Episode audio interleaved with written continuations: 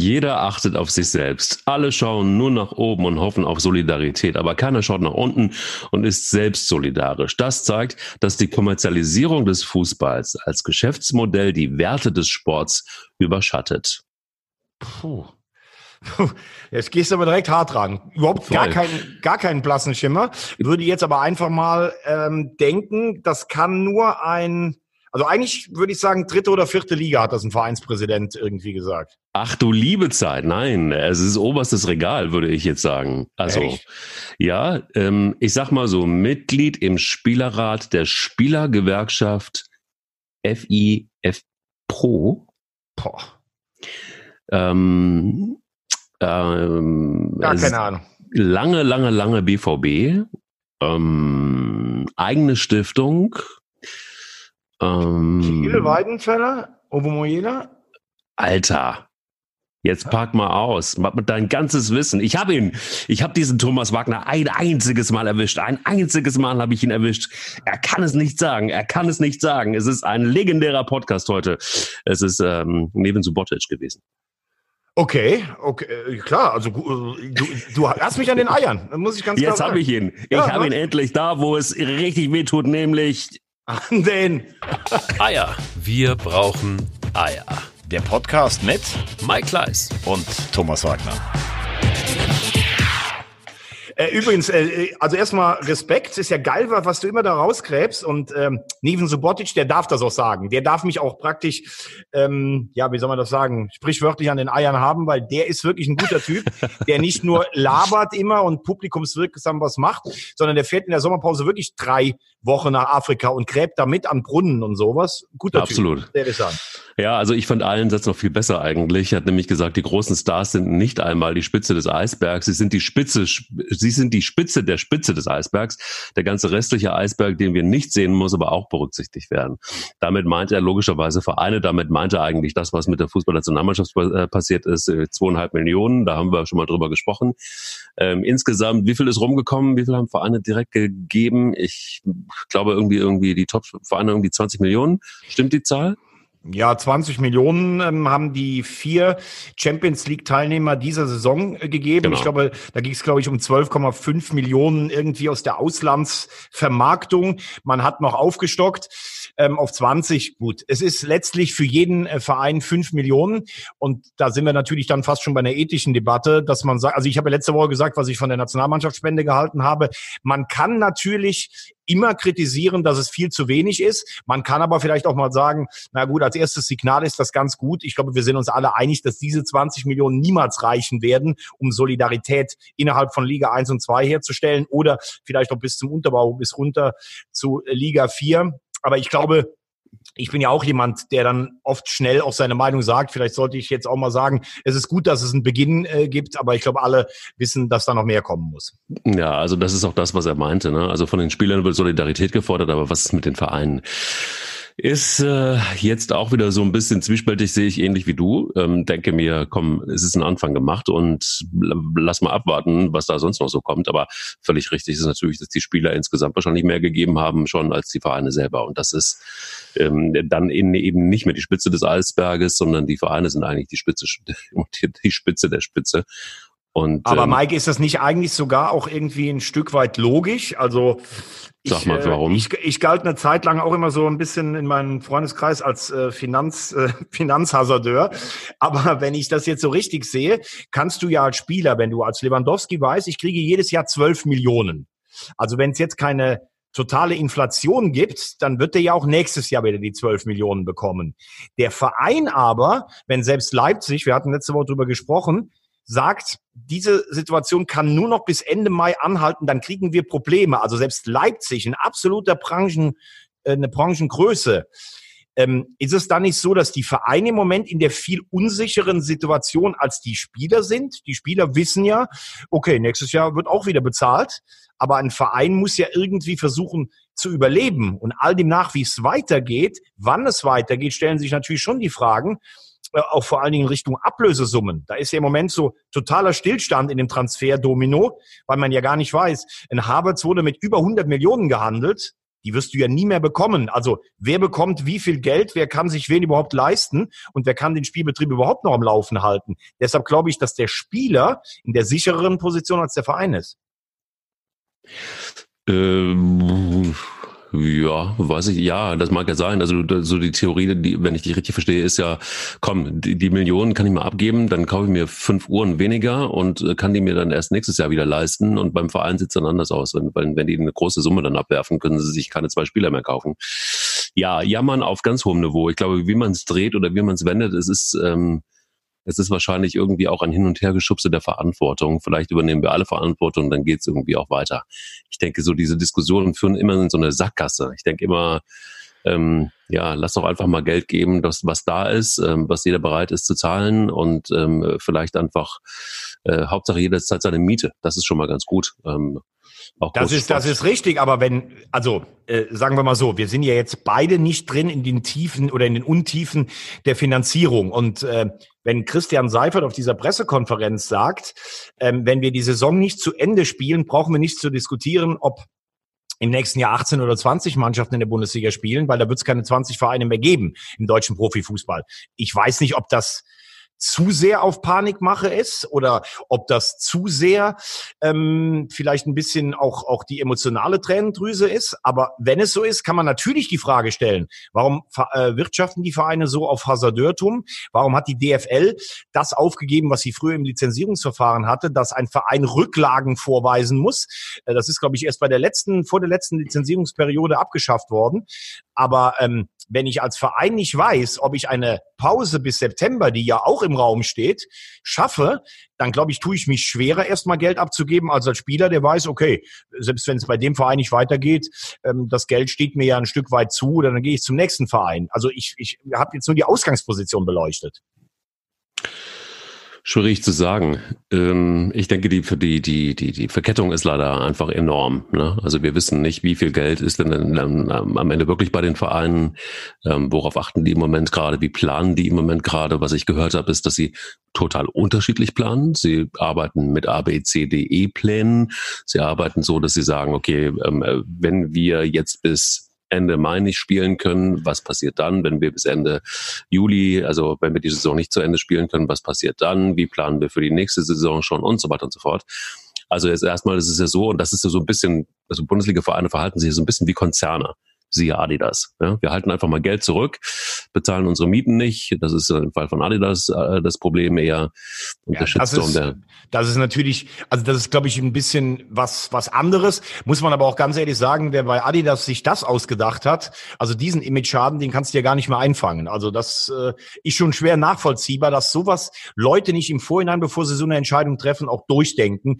Ganz, äh, ganz zu sprechen davon, dass es ja einfach echt ein, ein Zeichen von mangelnder Sozi sozialem Gewissen und äh, ja, von, also von, von mangelnder, wie soll ich das mal sagen, auch, auch Feinfühligkeit in so einer Zeit ist. Naja, es, es liegt schon nah beieinander, weil das, was du beobachten kannst, ist, dass Geld eher zurückgehalten wird. Und das, was Bundesliga-Vereine jetzt im Moment gerade spenden, deutet ja auch darauf hin, dass sie erstmal Gelder zurückbehalten, weil sie nicht wissen, wie es weitergeht. Bei Adidas ist es genau dasselbe und sie, da kommt natürlich eins erschwerend noch hinzu. Ich bin 100 Prozent ähm, Bundesliga bei dir, dass, ähm, dass das ein Verhalten ist, das einfach so nicht funktioniert und das geht auch gar nicht. Also bei einem Unternehmen, das Milliarden Gewinne schiebt, ähm, dann in, an, in, in, nach, nach, nach drei Wochen die, die äh, Mieten aussetzen und versucht dann irgendwie eine Gesetzesänderung in Sachen Mieten irgendwie eine Lücke zu nutzen, die natürlich nicht funktioniert, weil sie einfach auch nicht richtig ist. Die Politik, die damit verwoben ist, letztendlich auch, die dann sagen, weil sie selber einen Fehler gemacht haben, nicht aufgepasst haben in der äh, in, in der Gesetzesgebung äh, beziehungsweise der Änderung, dass sie dann sagen, böse, böse Adidas. Also das ist natürlich auch wieder zu kurz gedacht. Fakt ist aber auch, ähm, da, da bin ich komplett bei dir. Sportlich ist das nicht. Und wenn du dann diese Policy, die Adidas, Adidas selber ausgegeben hat, von wegen fair und Mitarbeiter bezahlen und die Produktion muss fair sein und Schuhe ähm, aus Plastikmüll aus dem Meer und bla bla bla. Das wird natürlich dann komplett ad absurdum geführt. Allerdings, und das muss man auch so sagen, so wenn man dann auf die Idee kommt und einen Hashtag Boykott Adidas äh, im, im, im Netz verbreitet, dann denkt man auch wiederum zu kurz, weil das fördert vor allen Dingen eins, nämlich das, was Adidas eigentlich verhindern wollte, unter dem Deckmantel der Nicht-Mietenzahlung, nämlich den Verlust von Arbeitsplätzen. Also wenn ich bei Adidas oder wenn ich Adidas komplett boykottiere, habe ich nichts gewonnen. Verantwortlich ist derjenige, der es irgendwie ihm zu verantworten hat, und das ist Kaspar Rohrstedt. Das ist der ähm, Adidas-Chef. Und da ja. müsste man dann vielleicht, wenn überhaupt, dann so einen Hashtag installieren.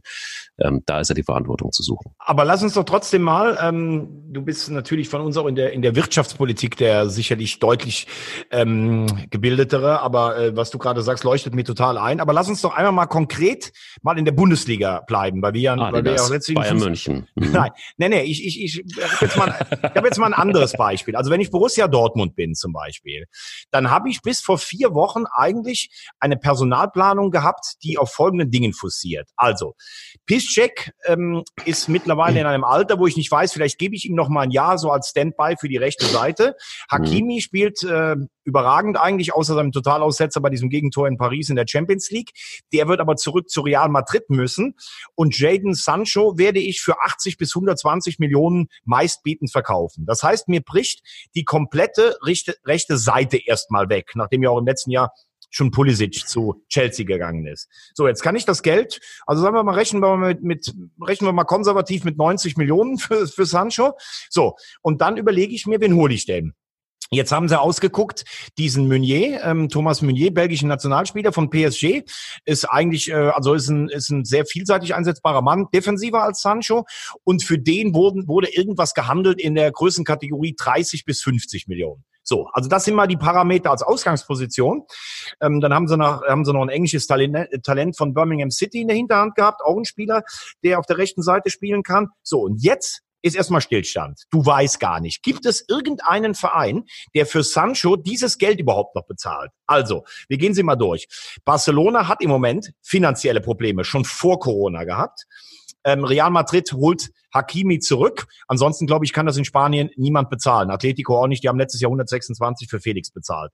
So, dann gehen wir mal weiter nach Italien. Juventus Turin, Nordregion Italien, im Moment auch sehr, sehr schwer betroffen keine Ahnung, ob die das aufbringen können. Nach Frankreich würde er nicht gehen. Wo kann er hingehen? Eventuell zurück nach England. Die Premier League hängt aber auch schon in den Seilen, ähnlich wie in, wie in Deutschland. Da haben sie auch viel später reagiert auf Corona. Also heißt das vielleicht, Jaden Sancho bekommst du gar nicht verkauft, willst ihn vielleicht auch gar nicht verkaufen, weil wäre ja gut, wenn er noch ein Jahr da bleiben würde. Das heißt aber dann auch, hast du selber kein Geld, um für Meunier 40 Millionen zu zahlen. Und das sind, glaube ich, im Moment die Dinger, die keiner richtig seriös beantworten kann und wie sich die Preise überhaupt auswirken. Ich glaube nicht, dass es in den nächsten drei Jahren 100 Millionen Transfers in Europa geben wird. Ja, puh. Also. Unser Technikchef lacht aus 2,50 Meter Entfernung. Ja, klar. Ist mir klar. Ist mir klar. Alleine schon wegen des Pus. Aber es war jetzt auch ein Ritt einfach mal durch die rechnerische Bundesliga und auch den Internet und durchs internationale Geschäft. Aber ich glaube schon, dass das trotzdem auch für unsere Hörer mal interessant ist, äh, dass, wie, wie ein Verein sich jetzt einfach aufstellen muss. Ja, das ist, das steht und fällt ja alles damit, äh, wenn, wenn es jetzt weiter tatsächlich irgendwie stockt, das Ganze. Ich bin mir nicht sicher, noch habe ich ja immer noch die Hoffnung, ähm, dass das Thema Corona kein so großes werden wird, wie wir alle oder wie immer prognostiziert wird. Und dann äh, sind, äh, ich glaube auch übrigens, dass sich das mit den Preisen relativ schnell wieder regelt, regelt. Und dass all das, worüber wir beim letzten Mal gesprochen haben, das ist nämlich, naja, also dass sich sowohl die Preise der Bundesliga als aber auch, was die gesamten anderen sozialen Themen und alles das, was jetzt gerade prognostiziert wird, sehr schnell wieder regenerieren wird und auch sehr schnell wieder leider auch in alten Strukturen stattfinden wird. Es, dort, es gibt so ein paar Zeichen, guck mal. Zum Beispiel, wenn du, wenn du dir jetzt diese ganze Diskussion um Manuel Neuer nimmst. Ja, der Vertrag ist immer noch nicht unterschrieben. Ähm, es stockt enorm, sagt man, und so weiter und so fort. Es ist, es ist im Grunde genommen eigentlich wie immer. Also es gibt wirklich Bereiche in der Fußball-Bundesliga, da würdest du jetzt erstmal denken, da ist gar kein Corona, sondern da ist einfach genau weiter ähm, ich AG, da ist weiter genau das Vorgehen, das äh, es immer gab. Und ähm, bei Manuel Neuer ist es genau so der Fall. Ich habe ja, hab ja vor einigen Wochen schon gesagt, das Ding mit Manuel Neuer ist für meine Begriffe komplett gestorben. Und der wird sich de facto, also das, was er da irgendwie erzählt hat, er bleibt die Nummer eins, ähm, da hat er garantiert ohne Killerkalle gedacht. Und äh, denn niemand beim FC Bayern München kauft schon einen neuen Torwart, beziehungsweise muss er ja gar nicht, weil er ablösefrei ist. Entschuldigung. Ähm, Niemand äh, installiert also quasi einen 23-jährigen Alexander Nübel jetzt schon, ohne einen Plan zu haben. Und hier ist der Punkt. Ich glaube einfach, dass es Strukturen innerhalb der Bundesliga gibt, die planen einfach ganz stumpf weiter. Wie siehst du es bei, bei, bei Manuel Neuer? Ähm, also als erstes Mal gebe ich dir in einem vollkommen recht, wenn der deutsche Fußball und alle hier so in Deutschland einigermaßen unbeschadet aus dieser Krise rauskommen. Es wird sich gar nichts ändern. Also von, von diesem Spruch habe ich mich schon ganz lange verabschiedet äh, beim Fußball. Was wurde alles nach Robert Enke erzählt? Es hat sich gar nichts geändert. Genau. Denn letztlich, wenn es irgendwann dann wieder weitergeht, wenn äh, wir weniger Kranke haben, wenn die Sonne scheint und wieder Fußball gespielt wird, dann werden sie alle wieder versuchen, ihren eigenen Vorteil zu holen, wie es immer so war. Ich weiß nicht, äh, ich will da jetzt auch gar keine Moralkeule hier schwingen. Vielleicht ist das auch menschliches Wesen so, aber da bin ich vollkommen bei dir. So, vielleicht auf einem anderen finanziellen Niveau, all dem nach, wie lange die Pause dauert. Äh, bei Bayern, ja, das hast du gesagt, ähm, das Orakel hat wieder gesprochen. Ähm, ich gebe da nur zu bedenken, ich bin ja nie aufgefallen, dass ich so ein großer Manuel Neuer Fan bin. Ich finde, ich finde, wenn ich seinen Reklamierarm immer sehe wie so ein kleines Kind, wenn der Ball im Netz ist, ja, das kann doch gar nicht sein. Ein Tor, das gegen mich erzielt wird, das ist, das muss irregulär zustande gekommen sein. Ich habe auch nie verstanden, warum er die WM gespielt hat und nicht Ter Stegen.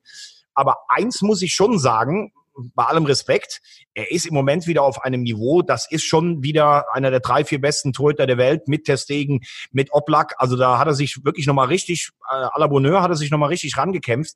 Und Alexander Nübel ist dagegen ein talentierter, nervöser Mittelklasse-Torwart in der Bundesliga. Also wenn das die Bayern machen, Neuer praktisch verkraulen, wie du gerade sagst, mit Killerkale und dann Nübel dahinsetzen, puh, da sage ich aber wirklich puh.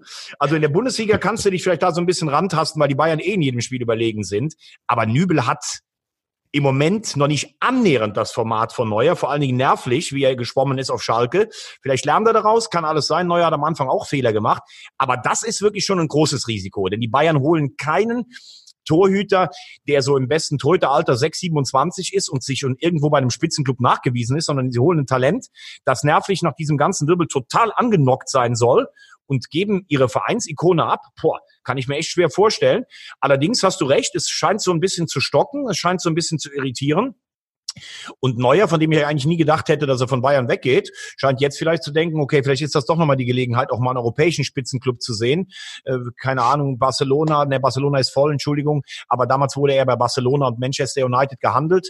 Vielleicht äh, gibt es den einen oder, Verein, äh, ein oder anderen Verein, der ihn reizen könnte, wobei Testegen und Oblak sind in Spanien. Müsste man sagen, ja, vielleicht bei Real ist Courtois auch ein guter Mann. Dann ist immer die Frage, Alisson bei Liverpool, auch stark. Bei City, das wäre vielleicht so ein Verein. Da ist zwar Ederson, aber der hält ja jetzt auch nicht gerade immer so überzeugend. Ähm, ob er da vielleicht hingehen würde, das sind so Fragen, die er sich sicherlich auch stellt. Aber ich habe das Gefühl, er lässt jetzt auch die Bayern so ein bisschen zappeln. Äh, beim angeblichen Tauschgeschäft Alaba gegen Sané, wo ja die Alaba-Seite aufgeschreckt war, hat ja Killer Kalle zurückgerudert und hat gesagt, das ist äh, irgendwie eine Märchengeschichte muss ich auch ganz ehrlich sagen, so stark wie Alaba in der Innenverteidigung spielt, im Moment kann ich mir das eigentlich auch nicht vorstellen. Aber gut, bei Bayern äh, Transferplanung haben wir auch schon oft drüber gesprochen. Fehlt mir manchmal so die ganz große, weite Linie, wo wollen wir hin? Und vielleicht gibt es da auch Sachen im Hintergrund, von denen wir nichts wissen. Und tatsächlich sind beide auf der Abschiebeliste. Ja, wobei für einen Manuel Neuer gibt es ja immer noch Kosmos New York, ne? Am Ende. Also. da da habe ich letztens eine geile Geschichte gelesen.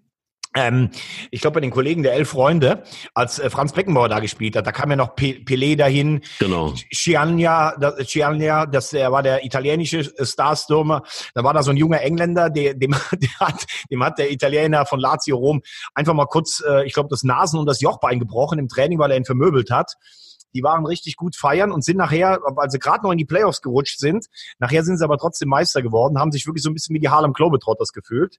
So eigentlich eine geile Geschichte, muss ich ganz ehrlich sagen. Total. Aber ich meine, wer, wer, wer kurz davor ist, den Vertrag zu verlängern, das ist einer, der im, ähm, der am 1. Juli 2000 im Alter von zehn Jahren vom TSV Pähl zum FC Bayern kam. In 521 Pflichtspielen ähm, hat selber, er, selber Vorname wie ich? Ja, ähm, ja, ja? Richtig, ja. Ah, ja. Dieser verrückte Thomas Müller vom TSV Pell mit zehn Jahren. So lange ist er schon bei, bei, Bayern München und der Vertrag wird verlängert. Das muss mir mal jemand erklären. Aber vielleicht ähm, einfach deshalb, weil weil Hansi sagt, ich brauche den, ich brauch den Jungen, der räumt mir die Kabine auf und äh, sorgt für gute Stimmung und äh, dafür, dass ich meinen Job weiter behalten kann. Ähm, dass er seinen Job weiter behalten kann, ja, weil ähm, auch das haben wir hier bei uns im Podcast schon ganz oft ausgeführt. Äh, Thomas Müller auf der Bank als ähm, unzufriedener Nicht-Stammspieler, das ist für jeden Kader eine Belastung.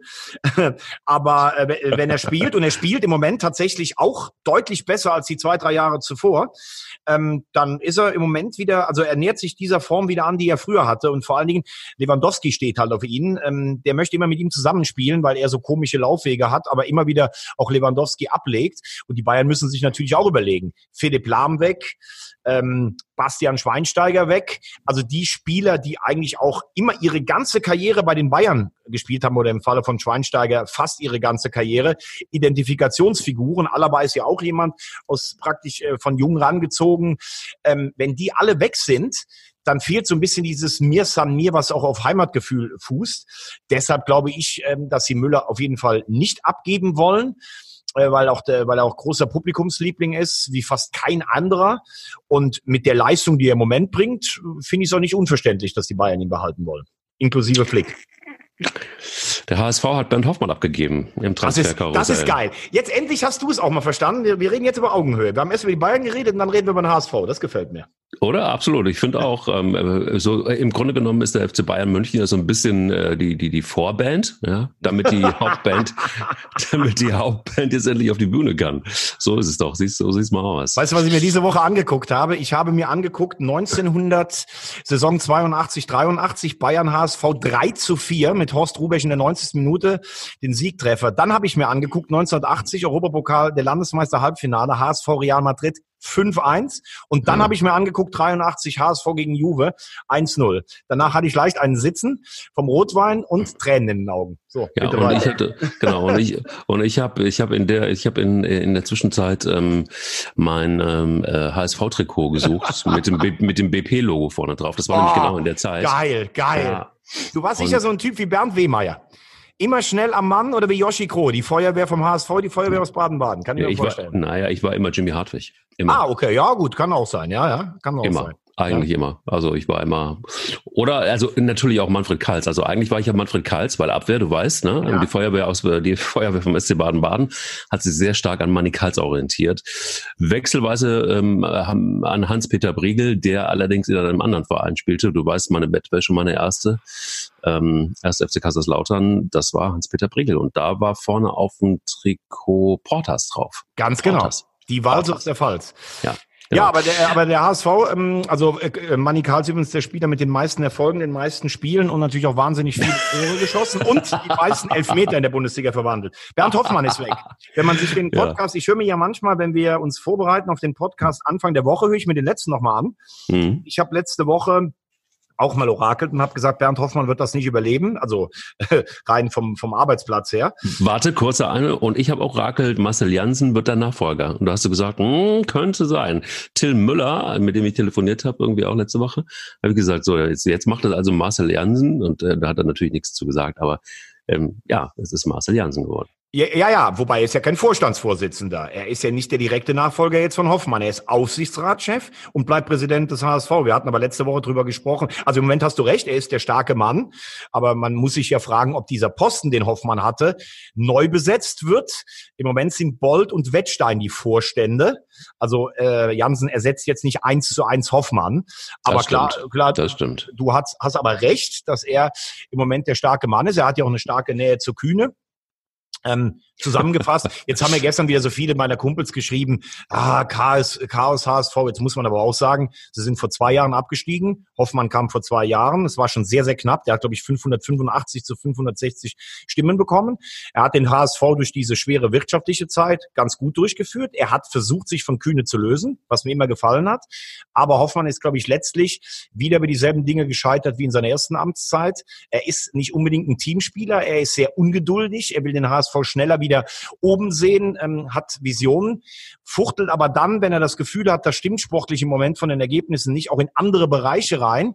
Das kann natürlich einem Bolt, den er immerhin selbst geholt hat, und einem Wettstein nicht gefallen. Man muss aber auch sagen, Hoffmann hat den HSV zweimal ins Europapokal-Halbfinale geführt, ähm, um 2010 rum. Er wollte Jürgen Klopp, das hat Dietmar Beiersdorfer verbaselt. Auch das äh, gehört zur Ehre. Und für mich ist so ein bisschen entscheidend die Position des Finanzvorstandes Wettstein. Ich kann natürlich nicht sagen, wie prekär finanziell die Situation war, ob er den HSV letztlich gerettet hat oder ob er auch zu viel Nähe zu Kühne hat. Und Kühne, habe ich auch immer gesagt, ist Fluch und Segen. Eigentlich müsste der eine Statue haben, weil ohne sein Geld wäre der HSV gestorben. Aber seine immer wieder gefeuerten Einlassungen aus Mallorca, die bringen natürlich auch keinen weiter.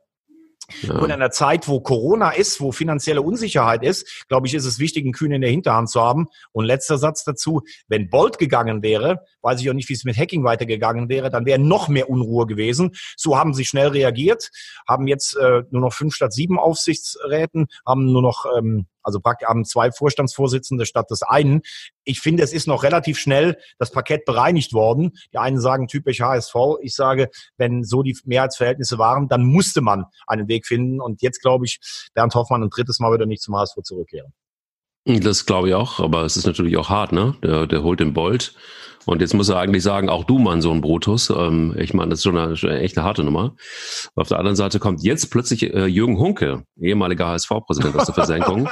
äh, der kommt dann auch um die Ecke gekrochen und sagt so einen Satz wie, jetzt muss Kühne liefern, um Herrn Jansen und seinen Kollegen dabei zu helfen, den HSV wieder auf eine sichere Basis zu stellen. Da ist doch irgendwie, der hat den Schuss nicht gehört. Also irgendwie verstehe ich das. Also, also ich glaube ja wirklich, wenn der HSV jetzt nicht aufpasst, jetzt kommt das Orakel wieder, ähm, und wenn die Bundesliga zu, oder zweite Bundesliga auch zu Ende gespielt wird, müssen sie echt aufpassen, ähm, dass sie nicht wirklich im Chaos äh, versinken. Weil also solche Stimmen sind natürlich in Hamburg Gift wirklich Gift. Absolut. Aber das ist ja genau das, was einen großen Traditionsverein einerseits auszeichnet, auf der anderen Seite immer das. Die starke Marke HSV. Genau. Ja, gut, also jetzt kommen wir nicht mit der Hannover 96. aber es ist ja wirklich so, in so einer Stadt reden dann sehr, sehr viele mit. Leute, die mal ein Amt hatten, Leute, die mal Erfolge hatten alle eint vielleicht, dass sie sich Sorgen machen, aber bei vielen ist es eine Profilierungssucht. Hunke ist natürlich, das ist ja der, der Typ mit den langen, gegelten Haaren immer zurück. Der hat sich mhm. auch immer schon zu Wort gemeldet. Aber in einem hat er natürlich nicht ganz Unrecht. Also wenn du jetzt mal rein sportlich siehst, Bielefeld ist sieben Punkte vor. Der VfB Stuttgart, haben wir gesagt, hat einen sehr starken Kader. Von hinten drückt noch Heidenheim. Es kann natürlich sein, dass du Dritter oder Vierter wirst und nicht aufsteigst, falls die Saison überhaupt zu Ende gespielt wird. Dann glaube ich, nach dann zwei Jahren zweiter Liga, ich habe ja schon vor der letzten Saison gesagt, eigentlich musst du nach zwei Jahren wieder raus sein, sonst bist du dann irgendwann ein ganz normaler Zweitligist, obwohl die Gegner immer noch Lust haben, gegen den in Anführungszeichen großen HSV zu spielen dann wirst du im Sommer wahrscheinlich nochmal einen Kraftakt machen, um dann zu sagen, jetzt müssen wir aber endlich raus. Und wenn du es dann nicht schaffst, wirst du wahrscheinlich irgendwie so einen Weg gehen. Ich sage jetzt nicht ganz so krass wie Lautern, weil da ist, hast du natürlich eine ganz andere finanzielle Struktur im Hintergrund, aber vielleicht wie 60 München, jahrelang dann zweite Liga, immer wieder große Ambitionen und sowas. Das ist schon keine, keine ganz einfache Aufgabe. Und man kann jetzt wirklich nur hoffen, dass die, die übrig geblieben sind, also Jansen, Wettstein, Bolt, dass die jetzt wirklich ihre Kräfte bündeln und ich weiß ja auch, wie die Kollegen arbeiten teilweise und ich nehme ihnen das gar nicht für übel. Wenn es eine saure Gurkenzeit in Hamburg gibt, dann fliegt halt einer mal zu Herrn Kühne nach Mallorca. Da so, und weißt Weißweinchen getrunken und dann, ach, Kühne sagt da mal was. Dann sagt er, der Lasogga ist blind. Van der Fahrt finde ich geil. Der, der Trainer ist ein, ist ein Mittelklasse-Trainer. Und bumm, hast du wieder Schlagzeilen. Das genau. hilft natürlich nicht weiter. Ich fahre jetzt noch, ich fliege demnächst nach Malle und sage, also Kühne, pass auf. Genau, genau, dann mit dem Boot, genau, dann sage ich, pass auf. Äh, oder passen Sie auf, lieber Herr, Herr Köhne. Ähm, Sie holen jetzt einfach Stick Töfting zurück, Ruth van Nistelrooy, Anthony Jeboa und Raphael van der Vaart. Kennst du die Szene übrigens? Guck dir das bitte nachher mal an. Von Steve Töfting. Der steht als Experte im dänischen Fernsehen die haben eine Werbepause, es steht die Moderatorin da, noch ein anderer Kollege und Steve Töfting und dann lässt der Typ einen fahren, dass die im Studio fast umfallen. Die Moderatorin läuft raus, der Kollege läuft raus. Es muss unfassbar gewesen sein, weil die fast anfangen grün zu werden im Gesicht und Töfting steht einfach da und lacht sich kaputt. Wahnsinn. Wahnsinn. Genau, hol doch die vier einfach zurück. Und äh, das wäre das wäre eine schöne Schlagzeile. Leider ähm, wird das nie passieren. Was aber passieren wird, ist, dass wir kurz in die Werbung gehen, denn wir haben einen sehr starken Partner auch heute wieder. Thomas, ähm, unser Partner heute leider ein letztes Mal ähm, hat mir sehr gut gefallen, weil es ein Partner ist, der Hoffnung macht. Erzähl mal. Ja, ähm, MV Personalberatung ähm, von äh, meinem Kollegen und Freund Manuel Fey, der hat ähm, oder oder bietet praktisch so eine Plattform für Jobs in der Einrichtungsbranche, also Leute, die sich verbessern wollen, die was anderes machen wollen, die ähm, vielleicht aufsteigen wollen, aber auch Möbelhäuser, zum Beispiel Einrichtungshäuser, die sich melden wie so eine Plattform. Ähm, hat das sehr erfolgreich gemanagt, ähm, sehr gute, ähm, ja, hat einfach ein sehr gutes Näschen, wer wohin passt. Ist natürlich jetzt im Moment auch schwierig. Läden sind, äh, Läden sind zu. Ähm, auch das wird sicherlich erst langsam wieder anlaufen. Ich habe mit ihm kurz gesprochen, hat er gesagt, no, ich habe für vier Sendungen für den Monat äh, habe ich mich eingekauft. Das läuft natürlich weiter. Also Ehrenmann. Deshalb, es gibt ja auch eine Zeit nach Corona. Wer Interesse hat, sich zu verbessern, einen anderen Job, wer, wer vielleicht hier zuhört und denkt, ach, ich bräuchte jemanden neuen Abteilungsleiter für mich, MV Personalberatung, auch auf Facebook, äh, einfach mal draufgehen und ähm, ja, in die Zukunft schauen. Und nochmal kurz die Internetadresse, damit ich auch mal reingucken kann. mv-personalberatung.de. Sehr gut, gehe ich drauf. Es gibt auch noch die guten Nachrichten in dieser schweren Krise. Die Deutsche Bank, habe ich gelesen, ähm, ist davor, bei Eintracht Frankfurt einzusteigen. Hast du das auch mitbekommen? Das ist eigentlich habe ich habe ich auch ähm, habe ich auch gehört.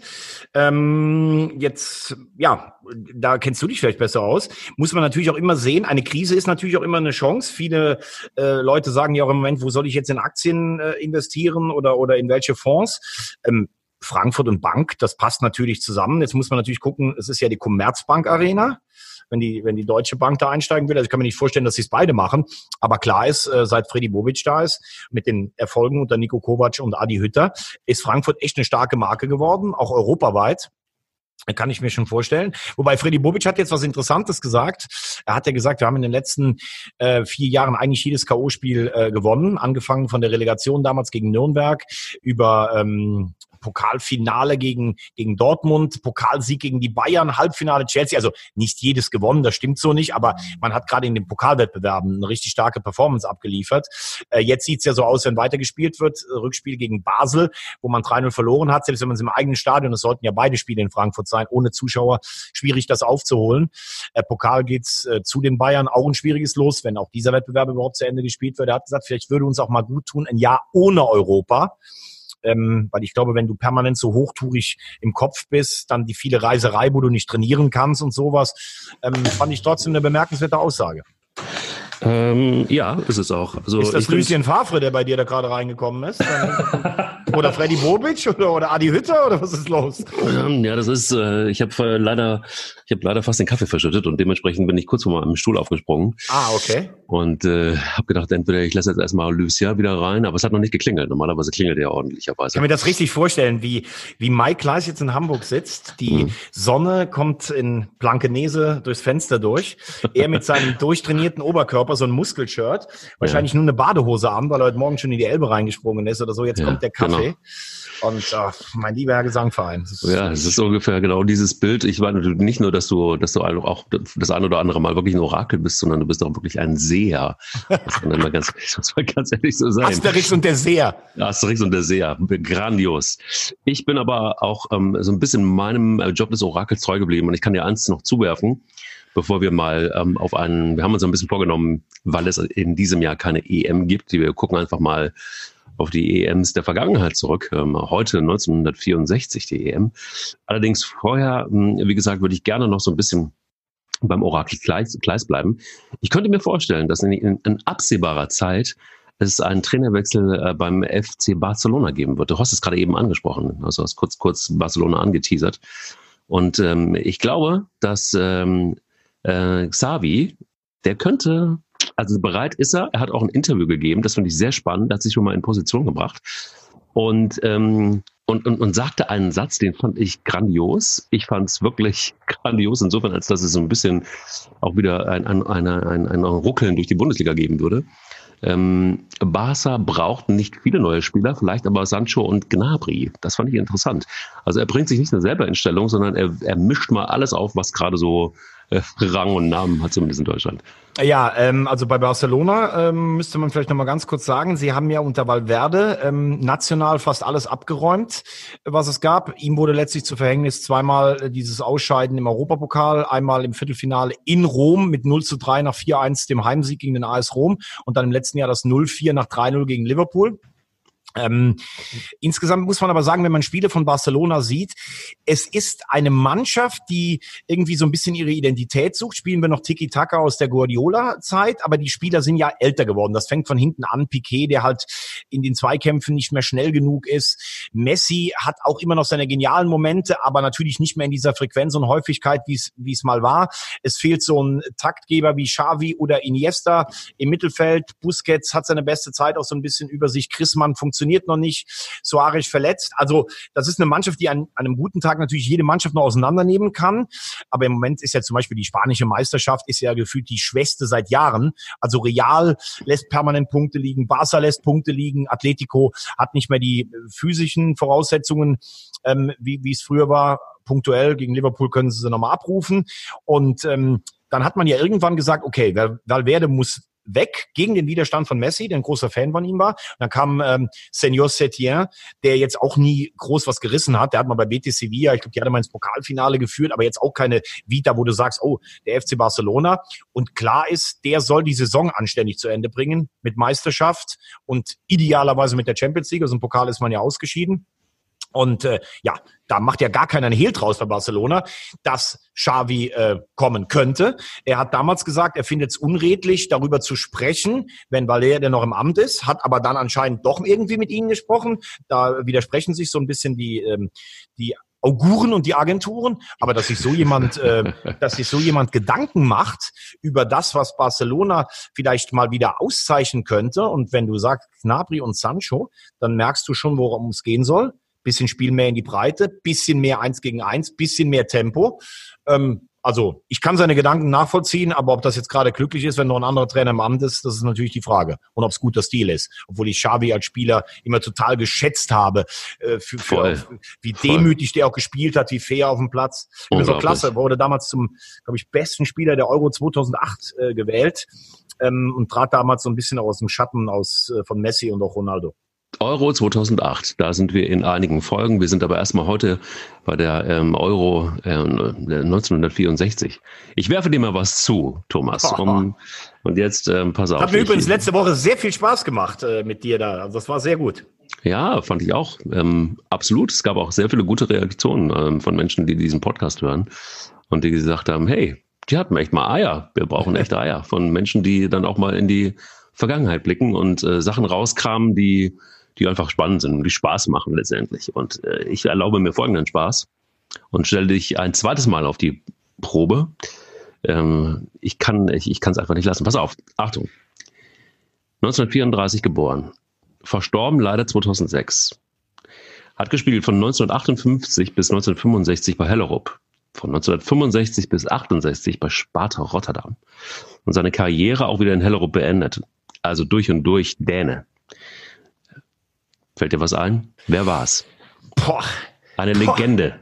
Eine Legende. Also jetzt muss ich mal ganz ehrlich sagen, was ich geil finde, ist, dass du jetzt bei der EM 64 ja. mit einem Dänen anfängst. Denn das Interessante ja. dabei ist ja, dass in einer Zeit, wo man das Gefühl hat, in Dänemark wird überhaupt noch gar kein, ähm, wird überhaupt noch gar kein Fußball gespielt, die Dänen sich für die Europameisterschaftsendrunde ähm, qualifiziert haben. Das ist sensationell. Dänisch Dynamite. Danish Dynamite, genau. Weißt du übrigens, also ich weiß den Namen nicht, ich könnte jetzt mal überlegen, aber weißt du eigentlich, und das finde ich das geil, jetzt stelle ich dir nämlich mal gerade eine Frage, wie die Dänen überhaupt zu dieser Endrunde gekommen sind, wen sie im Viertelfinale wie ausgeschaltet haben? Äh, warte mal, die Frage kann ich sowieso nicht beantworten, aber du hast mir meine erste noch nicht beantwortet. Okay, also ich weiß es nicht. Ich kann dir nicht sagen, wer dieser dänische Nationalspieler war. Ich bin jetzt gerade im Überlegen, wen, wen gab es denn als großen 2006? Ich glaube noch nicht, dass er das ist. Es gab ja mal einen deutschen Nationaltrainer in Dänemark, aber ich glaube nicht, dass er da mitgespielt hat. Sepp Piontek, nee, der, nee, nee, der, der wird es nicht gewesen sein. Nee, ich weiß es nicht, kannst du nicht sagen. Legende in Dänemark, Ole Marzen war das. Und der Ole Marzen, boah, Ole der beste Marzen. Torschütze der Dänen. Der beste so sieht es nämlich aus, genau, richtig. Genau. 2-0 für Mike Kleiss. Also Also kleine Info, Rekordschütze der dänischen Nationalmannschaft, aber stark von dir, mein lieber Herr Gesangverein. Oder? Ich habe gedacht, ich nehme dich mal Volley und äh, stark, stark. Ja, und er hatte auch, also er hatte auch sieben Einsätze. Also ich glaube, hat äh, somit dann auch wirklich äh, ja, Maximum erreicht.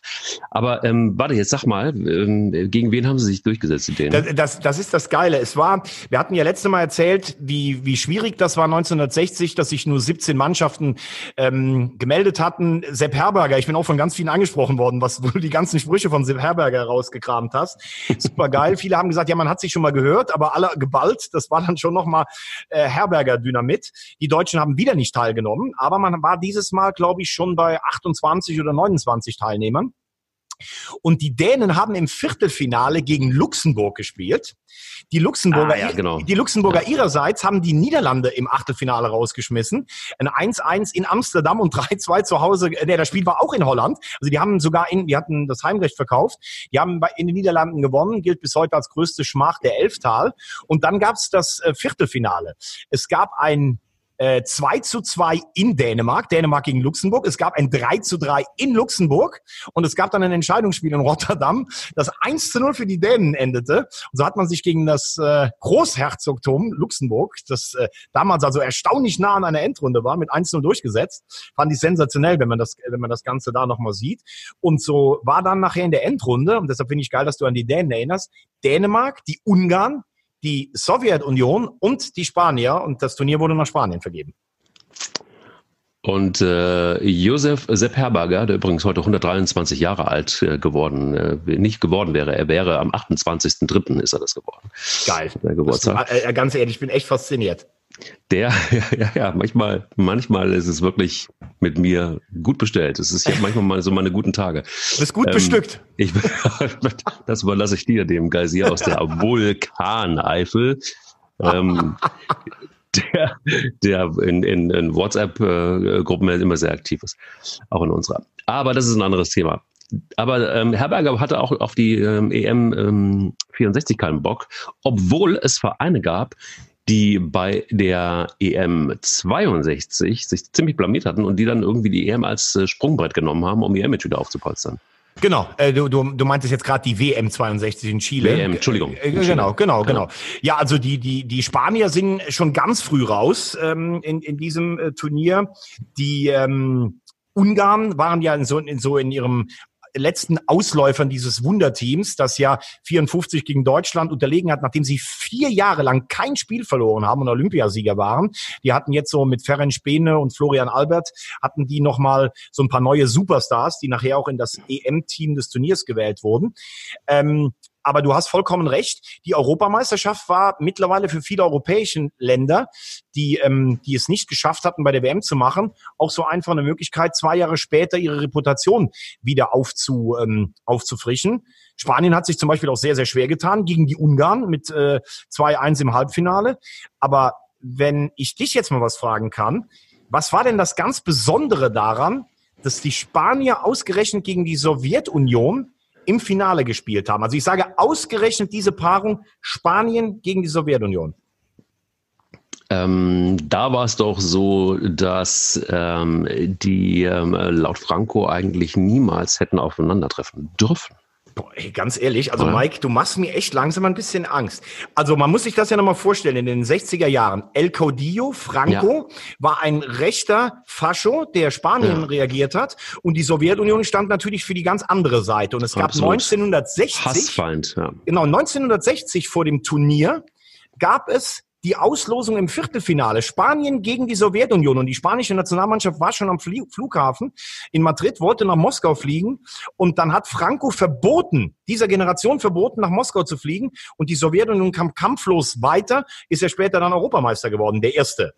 Ähm, und man hat immer so gesagt, Al Alfredo Di Stefano hat ja kein großes Turnier ähm, mit irgendeiner Mannschaft. Der hat ja für Argentinien gespielt, der hat für, für Kolumbien gespielt, für Spanien gespielt, der hat für drei Nationalmannschaften gespielt, hat nie ein großes Turnier erfolgreich bestritten und soll völlig niedergeschlagen am Flughafen diese Nachricht empfangen haben. Ähm, Zeitzeugen sagen, er war gar nicht am Flughafen, weil er wusste von Franco vorher schon, dass sie nicht fliegen dürfen. Aber das ist nur eine nette Episode. Ähm, das war halt dann im Finale, da war es nicht mehr aufzuhalten. Das das äh, Franco-Regime gegen das, äh, ich glaube, Khrushchev war damals ähm, äh, der starke Mann in der UdSSR, die im Finale gegeneinander in Madrid. Das war schon eine ganz besondere pikante Auseinandersetzung. Weißt du auch, warum das mit Spanien funktioniert hat? Warum die gewonnen haben? Puh. Ich könnte natürlich jetzt sagen, sie hatten, sie hatten eigentlich eine ganz gute Mischung aus, aus Spielern, vor allen Dingen von Real Madrid Falsch. und dem FC Falsch. Barcelona. Falsch. Sie hatten äh, Luis Suarez, den äh, Europas Fußballer des Jahres von Nein, Inter Mailand dabei. Falsch. Falsch. Ähm, Iribar, äh, der Wundertorwart. Nein. Wer war Trainer? Wer war Trainer der Spanier? Villalonga. Villalonga. Ähm, sagt dir José Ben, Bender lacht sich gerade kaputt. Jesus Maria Pereda. Sagt dir Ja. der was? Das war der Torschütze zum 2 zu 1 für die Spanier. So. Kurz vor Schluss. Und Pereda hat ein Geheimnis ausgeplaudert und hat gesagt, Villalonga hat für uns mal einen Fußballplatz in den Sand gemalt und darauf ähm, ähm, äh, Steine und Tannenzapfen verteilt. Wir waren die Steine, die Tannenzapfen waren die sowjetischen Spieler. Er hat uns dann überzeugend klar gemacht, dass Steine stärker sind als Tannenzapfen. Deshalb, so meinte er, würde, würden wir das Spiel gewinnen. Ist das geil. Oder? Ganz ehrlich, ich habe so ein, so ein Stück weit Gänsehaut. Also mit dir über die Historiendinger zu reden. Also ich kann immer aus dem Nähkästchen plaudern. Ich habe irgendwann mal vor ein paar Wochen gesagt, Mensch, wenn die Euro wirklich ausfällt, lass uns doch mal auf die Turniere zurückgucken. Da hast du zuerst gesagt, na ja, ich weiß gar nicht so. Und jetzt mischst du mich hier auf. Das ist ja Wahnsinn, muss ich ganz ehrlich sagen. Also stark. Das ist wirklich oberstes Regal, was du hier bringst. Ich äh, bin dir sehr dankbar. Ich habe, ich nehme aber auch wirklich so jede Vorlage, nehme ich einfach Volley, habe ich gedacht. Ich nehme einfach, ich hau einfach drauf und und und guck mal, was passiert und rüttel einfach mal so ein bisschen an, an am Vulkan und gucke mal, was passiert. Das kann man ja auch mal machen. Ja. Und ähm, und ich kann dir sagen, ich, also ich kann dir eins sagen: Wenn der Bauer bechert, findet er den Mist in der eigenen Hose.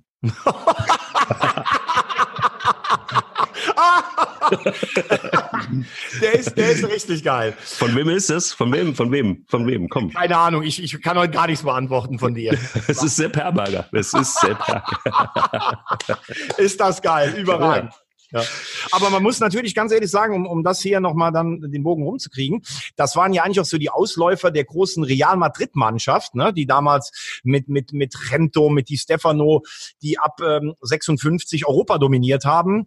Äh, auch der FC Barcelona, der immer stärker wurde in Europa und jetzt mit Spielern, ich habe es eben schon mal gesagt, Iribar zum Beispiel der Wundertorhüter von Athletic Bilbao, ein Luis Suarez, ähm, der äh, einer der ersten ganz berühmten spanischen Legionäre in Italien war, da auch zu Europas Fußballer des Jahres gewählt worden ist von Inter Mailand.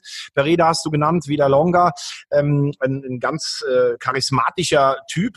Und so haben die Spanier relativ früh einen Titel gewonnen und es war ja dann bis 2008 ihr einziger. Sie sind ja übrigens die einzige Mannschaft mit Deutschland, die ähm, die Europameisterschaft dreimal gewonnen haben. Dazu dann 2010 die Weltmeisterschaft gewonnen. Und es waren halt noch Spieler dabei, die wir zuletzt ähm, schon genannt haben. Lev Yashin bei den Russen zum Beispiel noch. Ähm, dann äh, Podelnik, der den, äh, den, den Treffer im ersten Finale 1960 gemacht hat. Albert und Bene und äh, Ole Matzen, den du genannt hast. Also das waren, da waren schon richtig gute internationale Stars auch dabei. Und man hat schon gemerkt, das Turnier kam langsam ins Laufen. Das Turnier kam langsam ins Laufen und ähm, ich freue mich schon sehr auf äh, die Fußball-Europameisterschaft 1968. Da kann man, da kann man sagen, in dem Turnier ist so viel passiert, was es danach nie mehr gab. Und es gibt den einen oder anderen sagt, der sagt, ah, die Italiener haben das schon auf italienischen Style gewonnen. das ist ein kleiner Spoiler auf die nächste Folge und ich äh, werde dich jetzt ein letztes Mal auf die Probe stellen und ähm, damit dann auch diese Folge, und dann ver verpisse ich mich hier aus dieser Folge, damit ich schnell äh, tatsächlich äh, mit den Hunden noch eine Runde drehen kann. Ja. Und das ist ein kleiner Hinweis. Ich gebe dir ja also quasi damit eine Chance, ja, ja, dass du diese Frage noch beantworten kannst. Ich gehe dann mit den Hunden, hast du gehört, noch eine Runde ja. spazieren. Sag mir doch die Auslosung für die EM 1968. Das ist jetzt die 1 Millionen Euro Frage. Ähm, also die Auslosung erfolgte am 23. Februar 1966. Ja. Sagst du mir wo? Ganz genau explizit. Wo? Wo? Wo? Um Gottes Willen. Also ich weiß, dass Deutschland in eine Gruppe mit Jugoslawien und Albanien äh, gewählt wurde. ja. Aber 66, 66 ja. in England, Pickles, der den WM-Pokal der Engländer gefunden hat. Bist du dir ganz sicher? Nein, nein, ich bin mir nicht. Aber du kennst die Geschichte, dass ganz England den WM-Pokal gesucht hat und den hat ja. ein Hund, den hat ein Hund gefunden, Pickles ja. Aber ne, ich, keine Ahnung, ich bin mir nicht sicher. Nein. Die Auslosung erfolgte am 23. Februar 1966 im Zürcher Zunfthaus zum Rüden. Ganz ehrlich, das ist oberstes, oberstes Regal. Ich, ich muss, ich, muss mich, ich muss mich noch besser vorbereiten aufs nächste Mal, mein lieber Herr Gesangverein.